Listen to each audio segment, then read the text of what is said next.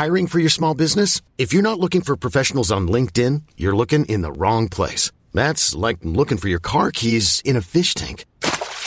LinkedIn helps you hire professionals you can't find anywhere else, even those who aren't actively searching for a new job but might be open to the perfect role. In a given month, over 70% of LinkedIn users don't even visit other leading job sites. So start looking in the right place. With LinkedIn, you can hire professionals like a professional. Post your free job on linkedin.com slash achieve today.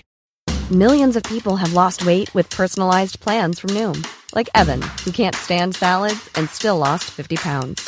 Salads generally for most people are the easy button, right? For me, that wasn't an option. I never really was a salad guy. That's just not who I am. But Noom worked for me.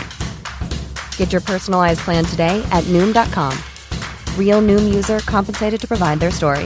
In four weeks, the typical Noom user can expect to lose one to two pounds per week. Individual results may vary. Welcome to Far Fetched Fables, part of the District of Wonders network, featuring Starship Sofa, Tales to Terrify, Crime City Central, and Protecting Project Pulp. Everyone has a story in the District of Wonders. Come and find yours.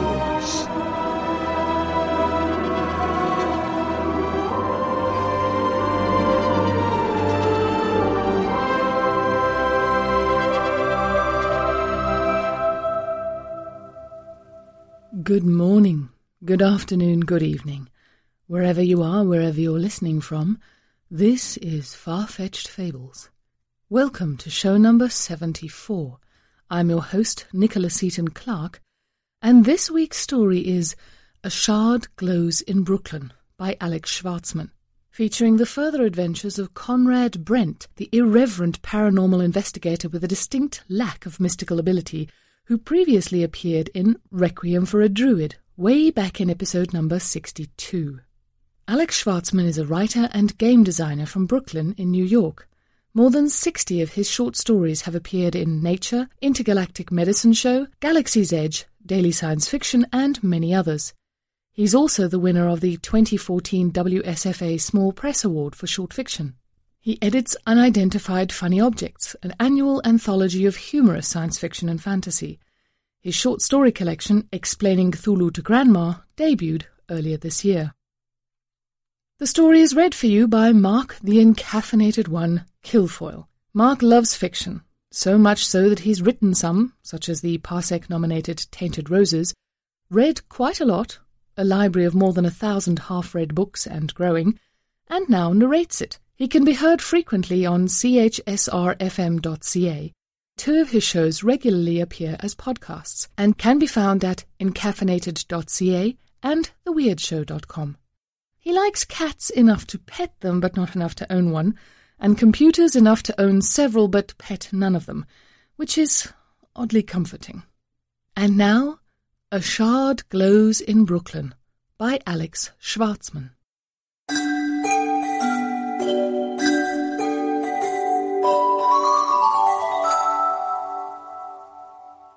One by one, I set off car alarms. I walked along the curb and methodically gave each parked car a gentle kick, just hard enough to trigger the siren. Behind me, a dozen violated vehicles already blared out of tune. The prospect hung back, sullen and quiet. He was having a tough week, and my erratic behavior wasn't helping his mood any. With each siren adding its voice to the cacophony, the prospect got a little twitchier. To his credit, he hadn't cut and run. Yet. Philippine energy beetles are nasty critters, I lectured him as we walked, straining to be heard over the noise. They nest by the power lines and feed off the electricity. Those flickering lights the power company says are caused by faulty wiring are often caused by an infestation. Having finished with the cars, I fumbled with the lock on the front door of a vacant house. This place is lousy with beetles, I explained. We're going to have to fumigate. That's just great, said the prospect. I can't stand bugs. Now you tell me the watch is in the exterminator business? This couldn't possibly get any worse. But, of course, it could. He hadn't seen the beetles up close yet. The prospect's problem with insects was part of the reason I'd brought him to this place.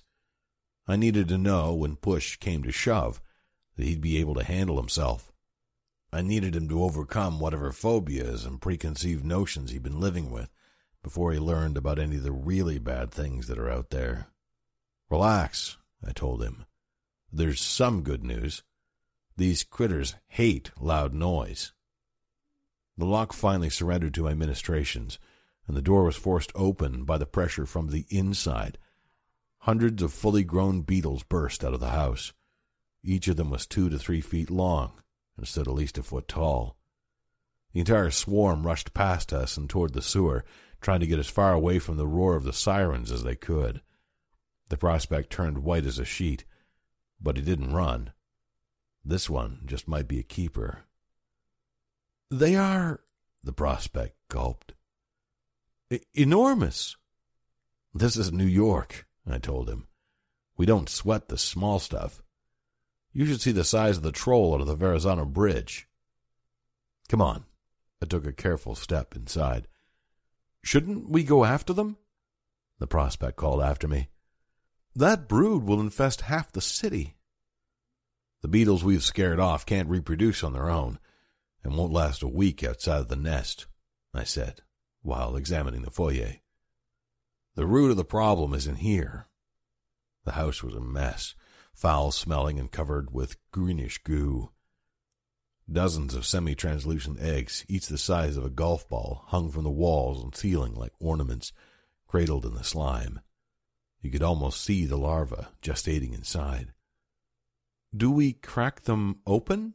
asked the prospect. No need, I replied. I've come prepared. I pulled a small antique lantern out of my backpack and lit the candle inside with a match. The special candle, blessed by the Panchen Lama himself, activated the lantern's magic. Wherever its light shone, the eggs shriveled and died, as though they'd been doused in DDT. We proceeded through the house, using the lantern to illuminate every corner and nook.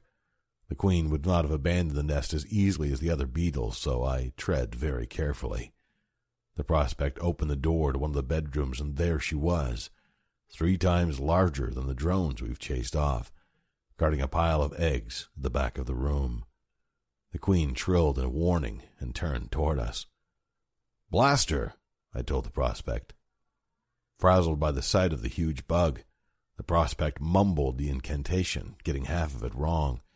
Instead of a powerful blast of energy, he only managed to unleash a spray of sparks, hurled in the general direction of the queen. The insect charged, and the prospect stumbled back, desperately trying to cast another spell. With the queen almost upon him, he managed a shield spell. The queen bounced off it as though it were bulletproof glass, momentarily stunned by the force of the collision. The prospect began another spell, fighting hard to keep his concentration as the queen got back up and scraped against his weakening shield. Casting several combat spells in a row isn't easy, even for an experienced mage, let alone a rookie. The prospect's apparent fear of bugs inspired him to dig extra deep within his energy reserves. With the belligerent bug inches away and held off only by an invisible barrier, the prospect spoke the words of power in a trembling voice. It was close, but he managed to finish the incantation before the shield collapsed. The queen was enveloped in a ball of fire for several seconds. When the flames disappeared, a charred chitinous shell was all that remained. The prospect was practically hyperventilating. I could have used some help, he said. You have to rely on your own magic, I told him. You wouldn't have been in trouble if you hadn't screwed up the energy bolt. Avoid the distractions and concentrate on your spells, just like you were taught. Do better next time. I walked past him into the room and used the lantern to take care of the last batch of eggs. The prospect took another look at the singed bug remains on the floor and threw up. The first time I met the prospect was several weeks ago, when I sprung him from a loony bin. This wasn't unusual as such things go. When people first begin to see, their mind wants badly to reject the truth, to pretend that the world is still safe and normal. They convince themselves, or those around them, that they are losing their marbles. Some try to drown out the new sight with pills or liquor. A few get themselves committed. They don't typically go as far as to burn their house down. Back when the prospect went by the name of George Gartner, his sight began to awaken, slowly. He began to notice things, things that regular people are blissfully unaware of. Mostly he noticed a particularly nasty ghost that's been haunting his house since the early fifties. The only one more surprised by this development than George was the ghost. You would think that the old spook might have appreciated having someone to talk to. Being stuck in that house for over half a century with no one but the cats even remotely aware of your existence couldn't have been fun. Instead, the ghost unleashed fifty years of pent up frustration and anger on poor George. Every day George's sight became clearer, and the ghost cursing louder. It followed him around the house, wailing, nagging, and shouting abuse the entire time. It got so bad, George could no longer remain in his own home. He went through the usual stages denial, self medication, and trying to share what he could see with the world. He even tried to get a priest to perform an exorcism, but the church won't battle what they can't see. Eventually, George couldn't take it any more. He bought a container of gasoline, poured it all over the house, and set it on fire. Lucky for George, he'd been seeing a shrink, and his claims of ghosts and otherworldly creatures had been duly documented. Because of this, when the cops and firefighters sorted things out, he got sent to the nut house rather than the prison. The head physician at Bellevue's mental ward owed the watch a few favors, and he knew to call us any time someone like George would turn up.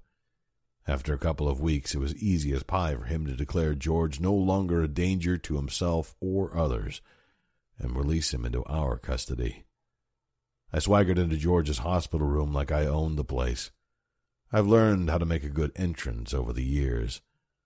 Perception is as important as reality sometimes and it's crucial to immediately establish who's in charge.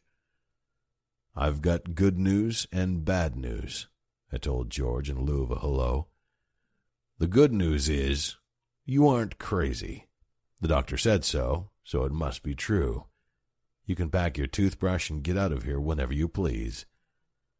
George gaped at me, trying to puzzle out whether I was legit or just a fellow patient. The bad news that ghost was real. So are all the other weird things you've been noticing out of the corner of your eye. You can see them now, but more importantly, they can see you. I told him about the real world, beings and things that only one out of every 30,000 people can see, the world the rest of humanity catches glimpses of through fairy tales and scary campfire stories. Not a nice place at all.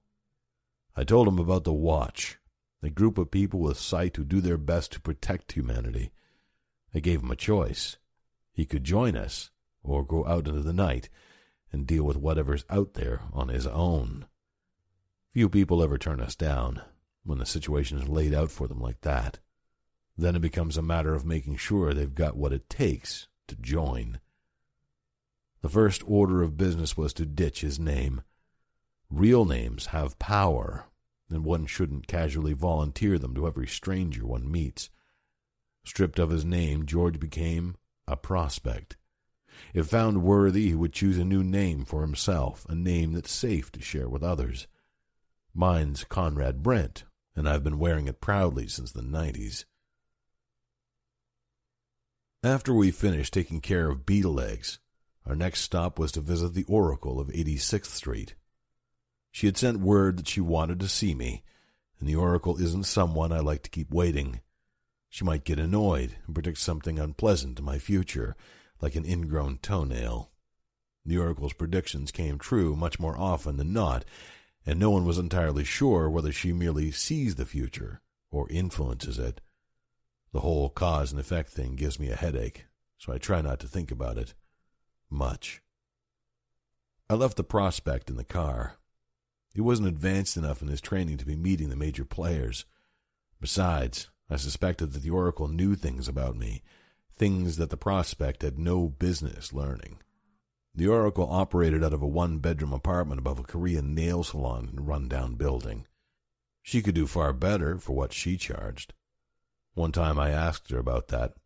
She smiled cryptically as she surveyed the peeling wall paint and leaky ceiling and said that she was exactly where she was meant to be. Conrad Brent. She got up from the love seat to greet me, her voice strong and even in contrast with her small, wrinkled form. Your future is fire. I see difficult decisions, and you'll make the wrong ones. A flame wave will burn the buildings, char the churches, scorch the schools, and strafe the streets. Yours is a dark destiny of challenging choices and tragic tribulations. Cut the crap, Agnes, I interjected. I am not a customer. Surely you didn't call me here just to reiterate the same doom and gloom scenario you've been scaring me with for years? Philistine, she sniffed. Some people pay good money for the kind of insight I share with you free of charge. The day will come when you'll wish you listened more attentively. Fine, then. Let's tend to a more immediate problem.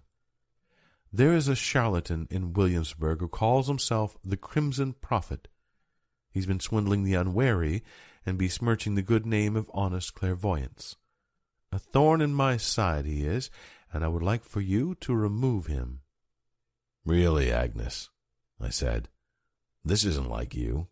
There are dozens of phonies out there taking advantage of the ungifted, and they are hardly a threat to someone of your considerable and real talents. You can't expect the watch to act as your muscle, leaning on some two bit fortune teller who happens to irritate you. Those were my sentiments exactly, the oracle replied, until a few days ago, when this upstart somehow got his hands on an Atlantean shard. I should have known the oracle had a serious difficulty when she contacted the watch. Her own resources are substantial enough to handle lesser issues. A shard showing up in New York wasn't just a problem for her, it was a problem for all of us. 3,000 years ago, Atlantis was the first global superpower. While most of humanity was muddling its way through the Bronze Age, Atlantis had skyscrapers, a public transportation system, and a power grid. Powering it all was a giant crystal, fused with science and magic more advanced than anything another human culture had accomplished then or since. One day a crack appeared in the crystal. Some say it was an accident. Others blame the Atlanteans themselves, who put too much strain on the crystal, greedily drawing ever more power. Their best alchemists tried feverishly to seal the crack, even as other Atlanteans fled the island. Ultimately, they failed, and the resulting explosion annihilated their culture. The crystal itself was broken into thousands of shards, the smallest of which are still very potent and incredibly dangerous. A decent sized shard is capable of increasing a magic user's power hundredfold, which often doesn't end well for anyone, most especially the hapless mage who dared to use it. A minor personage like this Crimson Prophet character getting his grubby little hands on a shard was even worse. It was like letting a child play with a suitcase nuke. I jotted down the Crimson Prophet's address and said my goodbyes. The Oracle of 86th Street would get the help she had asked for. This had just become the Watch's problem. I had to give the Crimson Prophet some credit. He knew how to live well. A stately brownstone in the nicest part of Williamsburg was a stark contrast to the Oracle's decrepit abode. I was ushered in through a series of posh rooms by a pair of elegantly dressed men. A trained eye could catch their holsters hidden under expensively tailored suits. These guys were muscle, but not the cheap, thuggish type. They were the upmarket variety, the sort that could handle themselves in a hoity-toity setting like this, but hadn't forgotten how to break kneecaps out back when necessary. The Crimson Prophet waited for me in the middle of a tastefully decorated study. The rare paintings and antique furniture served to make the rich feel right at home, and to intimidate the rest. I did my best to appear unimpressed, bordering on slightly put off, on general principle. The prophet himself was a tall, skinny man in his thirties. He wore a three piece suit with a red velvet robe draped around his shoulders. All he was missing was a top hat and a handlebar mustache, and he'd be ready to perform in a play as some sort of Victorian villain. Welcome, the prophet flashed a blinding smile at me. I must say, I was quite surprised when my men told me about a stranger showing up at the doorstep and demanding an appointment. My reputation must be spreading among the populace faster than I anticipated. You do, however, have me at a disadvantage. Whom do I have the pleasure of addressing? My name is Brent, Conrad Brent. I could not resist the James Bond bit. I'm with the watch. A blank stare was followed by several seconds of uncomfortable silence. Could it be possible that the Crimson Prophet did not know about the watch? We're a group of mages who protect the world from supernatural threats. We keep the Fae in line and rein in any rogue humans who might choose to take advantage of the ungifted. Arcane cops. The Crimson Prophet's smile got even wider. How delightful, he added, with a barest hint of disdain. We aren't cops, I said. The watch is a law unto itself, we recognize no greater authority, and those we take an interest in are most certainly not presumed innocent until proven otherwise. I see, said the prophet. And what can I do for your illustrious group? If you're looking for insightful and stunningly accurate divinations, you've come to the right place. No thanks, I said, thinking of the oracle's fiery foretelling. I'm trying to cut down.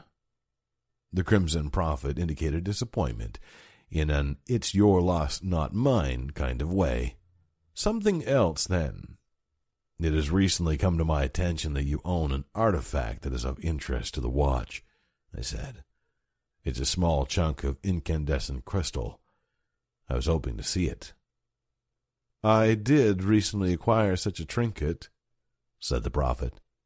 He rummaged through a desk drawer to produce a leather carrying case. It was a gift from a grateful patron in acknowledgment of the fine work I've been doing. He opened the case, and there was a piece of Atlantean crystal the size of an iPhone, glowing warmly like a dimmed light bulb.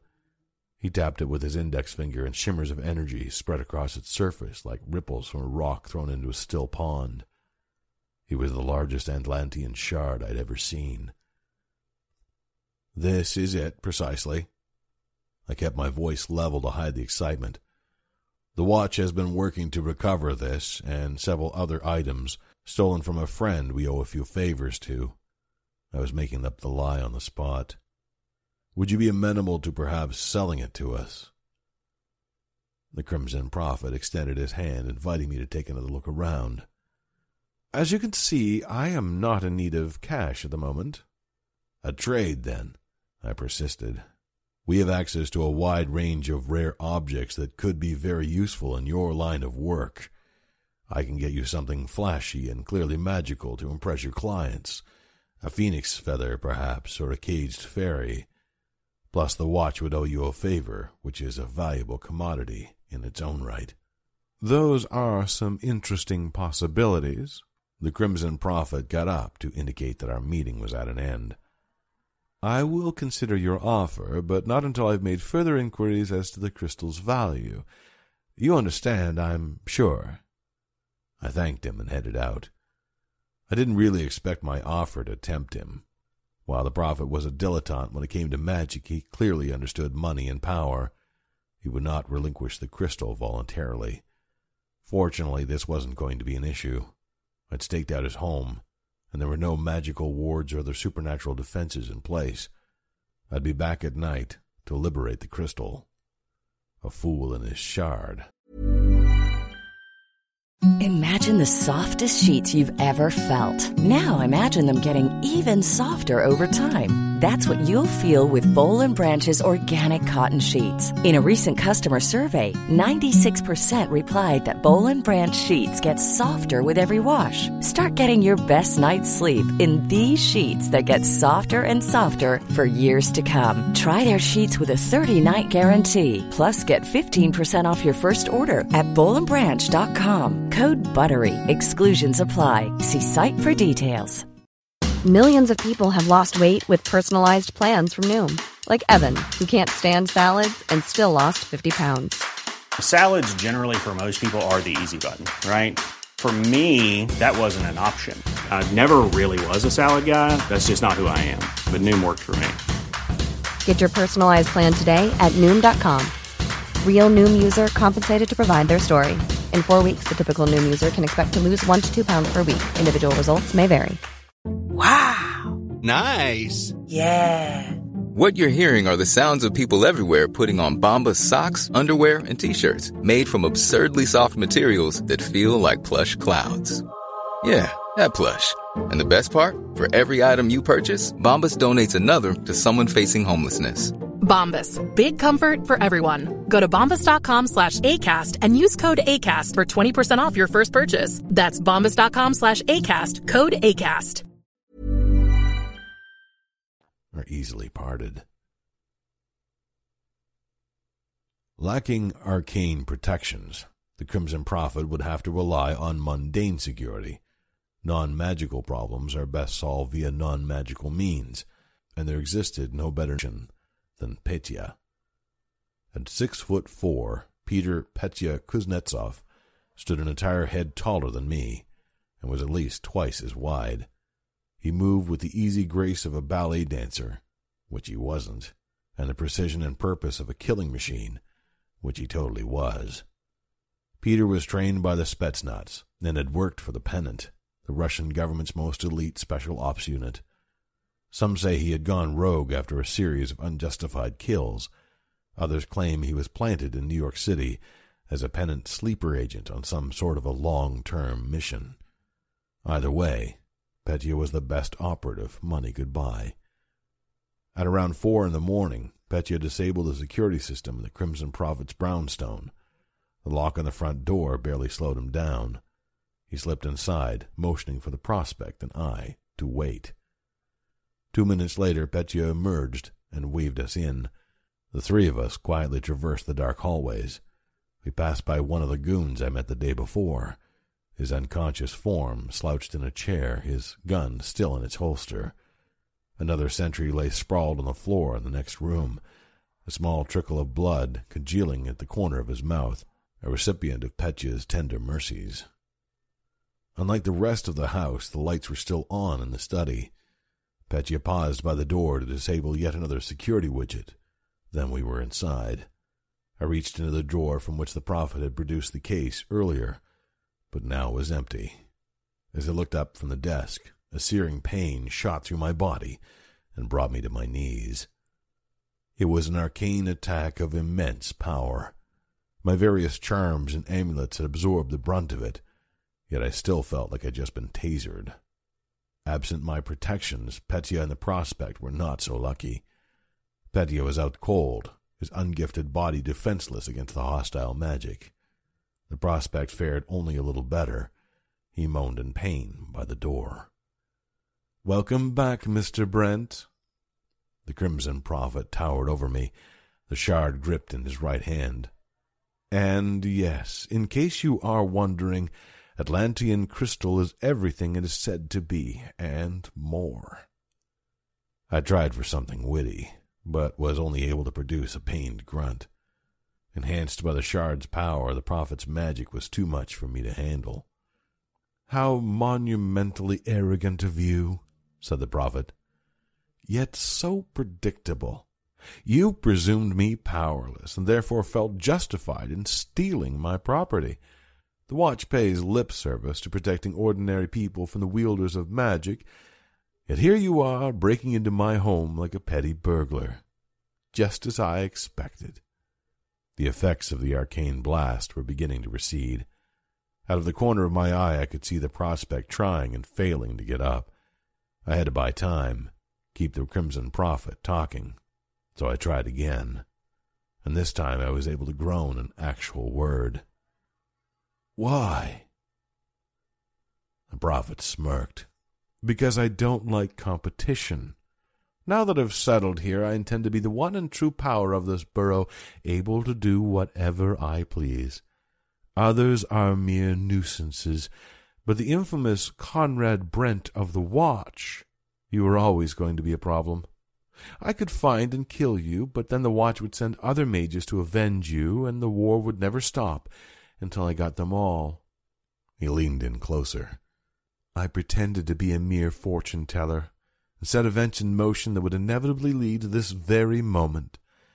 Lesser intellects are so easy to manipulate. Now I get to have everything I want on my terms. Even the watch recognizes self defense. You invaded my home and were accidentally killed in the struggle. Your superiors will understand. Plus, once I've taken your magic and added it to mine, I will become so powerful that the watch bigwigs will be only too glad to let matters rest. The Crimson Prophet grabbed me by the front of my shirt with his free hand and lifted me up to his eye level. He then touched the shard to his forehead and began an incantation. The shard flared as guttural words spoken in a dead language hung in the air with an almost physical presence. The Crimson Prophet was casting a spell that would rip the magic right out of me, a spell so difficult and dangerous that even the most talented mage would be foolish to attempt it a spell that he could manage now, thanks to the power of the shard. In moments he was going to drain all of my arcane powers and claim them as his own. Little did he know. He struggled to finish the incantation, barely able to contain and direct the dark magic even with the power of the shard. As the last words were spoken, a great jolt shot through my body, an unstoppable invasive force seeking to collect every shred of my magic and bestow it on the prophet. Nothing happened. The Crimson Prophet still held me up at eye level. I could see his pupils widen with surprise, a realization that something had gone wrong. Then I made a fist and punched him hard in the face. There was a satisfying crunch, and the prophet staggered back as blood poured from his broken nose. I went after him, pummeling him to keep him off balance. He whimpered as he tried to scamper away from me. I grabbed his hand and pried his fingers open. I clenched the shard, but it grew dim in my hand, like a useless chunk of glass. The Crimson Prophet reasserted himself and lunged at me, trying to regain the crystal. Even with a broken nose, he was a fair match for me after I had been worked over by his spells. As he reached for me, I turned around and threw the shard. The shard slid across the floor, landing near the prospect. He grabbed for it with both hands, then cupped the crystal to his chest. The Crimson Prophet went after him, but before he could cross the room, the prospect fired off a beam of energy. The air smelled of ozone and singed hair. The Crimson Prophet stopped and stared with disbelief at his chest. In it, there was a fist sized hole burned cleanly through. Wordlessly, he crumpled onto the floor. Now that I told the prospect, who appeared shocked by the intensity of his own spell. This is how you cast an energy bolt. The prophet's plan was nearly perfect. He couldn't have known that I was the only member of the watch without magic. Almost no one knew, not even others at the watch itself. It was an accident, a freak of nature, capable of seeing the arcane, but with no powers of my own. When I became a prospect, my mentor could not figure out why I failed to cast even the simplest spells. He was not obtuse, it's just that there had never been anyone like me before. If you could see magic, you could cast it, simple as that. Well, I couldn't. I learned to get by. My weapons were bluster, information, and an array of enchanted tools and magical charms that could make Batman's utility belt turn green with envy. I performed my duties for the watch and used their authority and resources to quietly look for clues, hints of what was wrong with me and how to cure it. And one day I would find a way to do magic, a way to repair whatever broken link had crippled me. I was glad that day had not yet come before I met the Crimson Prophet. I extended my hand wordlessly, and the prospect handed over the shard without hesitation. I smiled at him. To experience such power and give it up voluntarily is no small thing. Yes, this one definitely had a future within the watch. First, we had to tend to Petya. Then I'd tell the prospect the good news, so he could spend a few happy hours picking out his new name.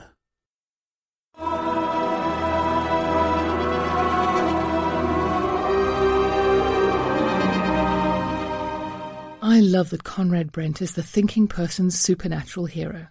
He has to be. He's a fun twist on the archetype, and we look forward to reading more of his adventures. I was very fortunate a couple of weeks ago to be able to speak to Alex Shvartsman about this and other stories. So, hold on to your hats. Here comes my interview with Alex.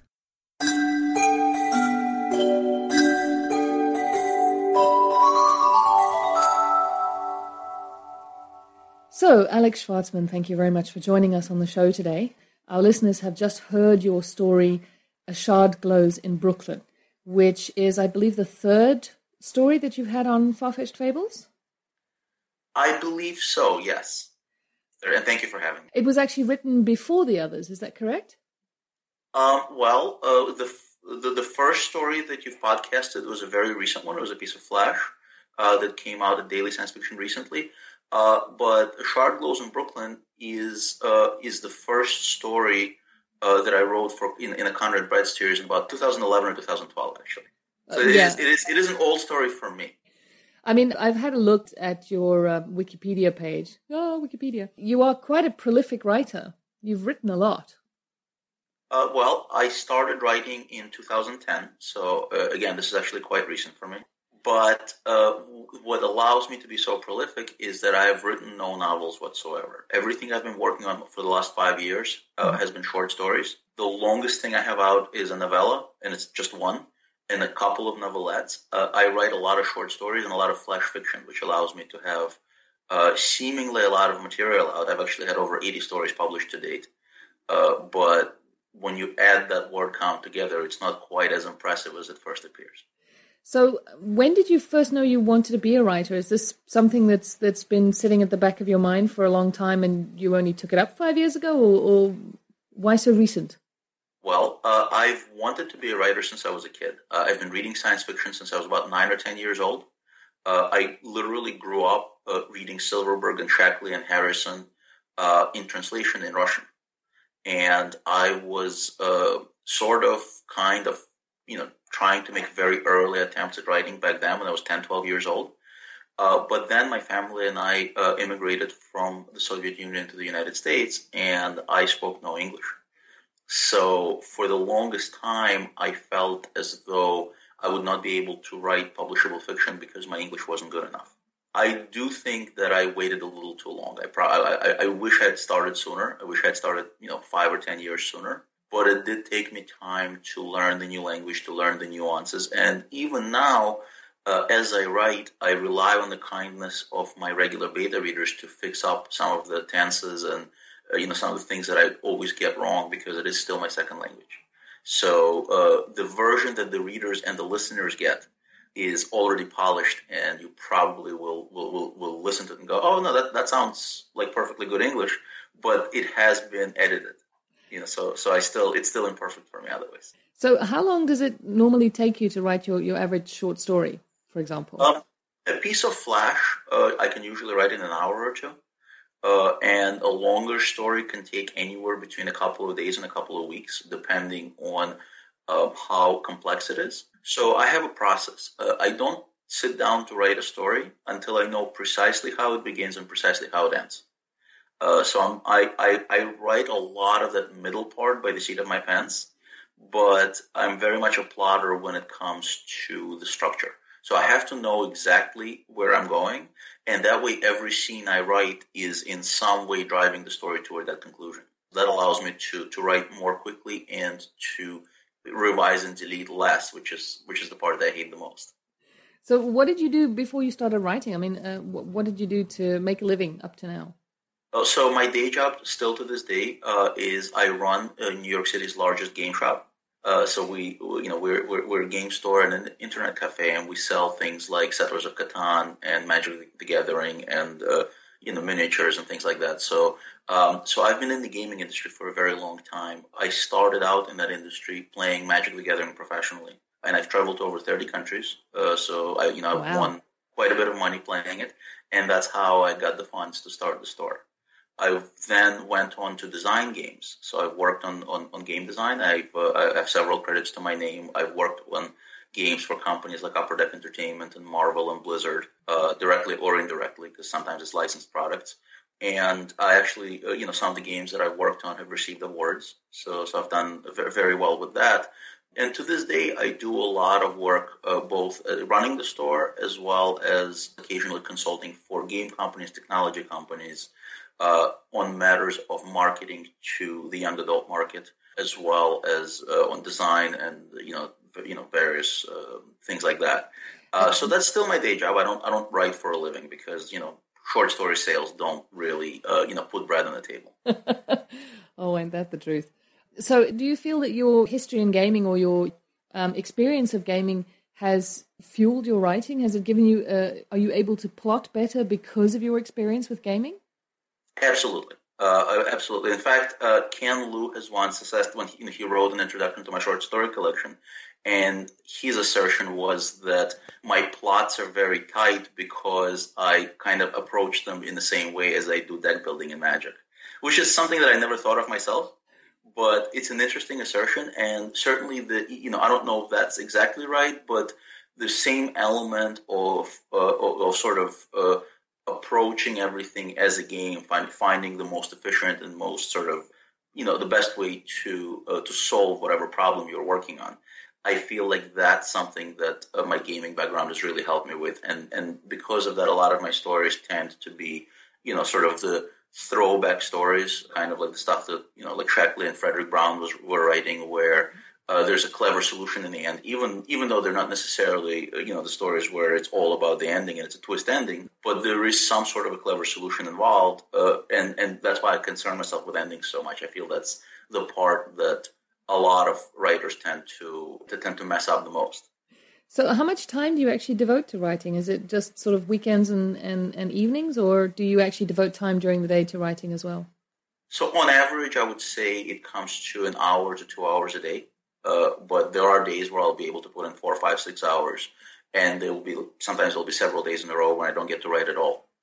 So it's very it's very minimal, which again is uh, kind of influencing my output as well. So I, would love to do more, but I I'm not looking to to quit my job. I'm not looking to become a full time writer and because then it stops being fun and it becomes a job and, and, and, and, additional stress is not something that I'm really looking forward to. Do you have any um, strange writing quirks like lucky socks or um, a special kind of tea that you have to have? Do you just kind of sit down and write? Well, coffee certainly fuels my writing. Uh, I actually did not used to drink coffee almost at all until uh, I started writing. And then I went through, I used to write in the evenings almost exclusively. Mm-hmm. Uh, but then my uh, my son became old enough where I needed to drive him to daycare every day, and I would have to get up early in the morning, drive him to daycare. And fortunately, his daycare was a block away from my favorite uh, breakfast place, so I would stop by on the way back, and I would pick up breakfast and a cup of coffee. And the coffee was something I'd really need since I wasn't a morning person. It would wake me up wonderfully. And now I sort of consider, uh, you know, coffee to have uh, almost a co-writer credit on most of my stories. Like whenever I caffeinate myself, I'm able to produce words uh, much more intelligent, intelligibly and, and quickly. Uh, and, and, and I even went as far as to edit an anthology called, you know, Coffee: The 14 Caffeinated Tales of the Fantastic. Uh, you know, so so that's that's definitely uh, talk about the writing quirks. That's that's definitely one of mine. I need to caffeinate myself regularly, uh, and I do have a you know a dozen you know a cat, which every writer has to have. So of so course. I'm covered in that. You know, uh, without a cat, you know, you would you know, uh, I, am pretty sure they would kick me out of the Writers Guild. You know. Well, you know, it's not a real story unless there's typos induced by the cat trying to get you to pet it while you're while you're writing. Right, or, or or perhaps it's just a you know because the cats they're, they're very harsh critics, you know, so you know they're just trying to delete the words that you're putting on. They're going like, "This is crap." no, I'm pretty sure that's feed me. Stop typing and feed me. Well, yeah, that that, that too. Yeah, that but you know, you know, dogs. See, dogs are, are, are like perfect fans. You know, they're just going more, more. You're doing great, great. You're wonderful. Oh yeah. you, you, you want for cats are, or, or, or more like Lois Tilton? You know, they're just looking at it like that's crap. so, um, do you have any plans for more full length books? Do, do you think there's a novel somewhere in your future? So I'm working on one now, and I'm about halfway through it. Oh, very um, exciting! Now I, am best known as a writer of humorous short stories. So obviously, the novel that I'm writing is grimdark fantasy. You know, that's uh. I, I have decided to set the mode for myself on difficult. I don't, I you know, I don't know why I do this to myself, but uh, in fact, uh, the Conrad Brent story, uh, which uh, a, a, bit of which uh, the listeners have just heard, was going to be my first novel, and then you know I, have plotted it out some, and I have those details uh, ready to go. Mm-hmm. But then the story that I'm working on now just kind of gripped me and wouldn't let go until I committed it to paper, and so I started working on it, and at the pace I'm going, I figure it'll probably be ready by 2020, but I can't make any promises. okay. But but I am I am about halfway through the book. I'm about uh, I have you know close to 50,000 words committed to paper, and most of it has been through one or two edits because I, t- I tend to obsessively go back and edit and re-edit myself, which adds to, to the slowness with which I'm progressing. Do you ever hear from your fans? Do you get feedback from readers? Oh, absolutely. Uh, I mean, social media is great for that. Um, I've, I've, I've, connected with a lot of my readers on both Facebook and Twitter. Uh, but also, I get a lot of emails, uh, especially when the new story comes out. Uh, and as long as it comes out in a relatively popular market, uh, I tend to get a flurry of emails and, and, and, and, connect with new readers and also meet people at science fiction conventions. So, yeah, I mean, I get a lot of feedback, and it really it really fuels you. It really helps you move forward because, you know, as a writer, you meet with so much rejection and so so many difficult, uh, you know, you, you, know, like every time you submit a story, you're more likely to receive a rejection than an acceptance, even even if you're a fairly successful author. And so, anytime you get that positive reinforcement of of fan mail or people coming up to you and saying, "Hey, I enjoyed the story," it's really invaluable. And you know, if you're if you're a reader uh, of of any author who's listening, take a moment and, and write to them or post a review of their of their book on Amazon or whatever it takes. But it really does brighten our day. Well, you've already preempted my next question. Anything you'd like to say to the fans of Triple F? Well, uh, we th- first of all thank you very much for listening. I think it's a, it's a great podcast, and I really enjoy hearing uh, my work and other works on it. And uh, again, I mean, if you if you enjoy the stories that you hear, uh, seek out the author, find out more of what they're doing. Uh, most of us are, uh, you know, we're not growing rich on on our work. So, you know, if you if you see a book that that you might like, you know, pick up a collection. It's only, you know, usually it's only a, cost of one or two cups of coffee for, for an ebook of, of, of almost any of the authors that appear on these podcasts. And so, if you think of how much coffee went into creating it, it's kind of worth it. Oh, absolutely. Yeah. Coffee and coffee out. That's fantastic. Alex, thank you so much for your time today. I'm sure all the fans really enjoyed um, hearing from you, and hopefully, we'll be able to feature more of your stories in the future. Anytime you would like one, all you have to do is ask. Thank all you right. very much. All right.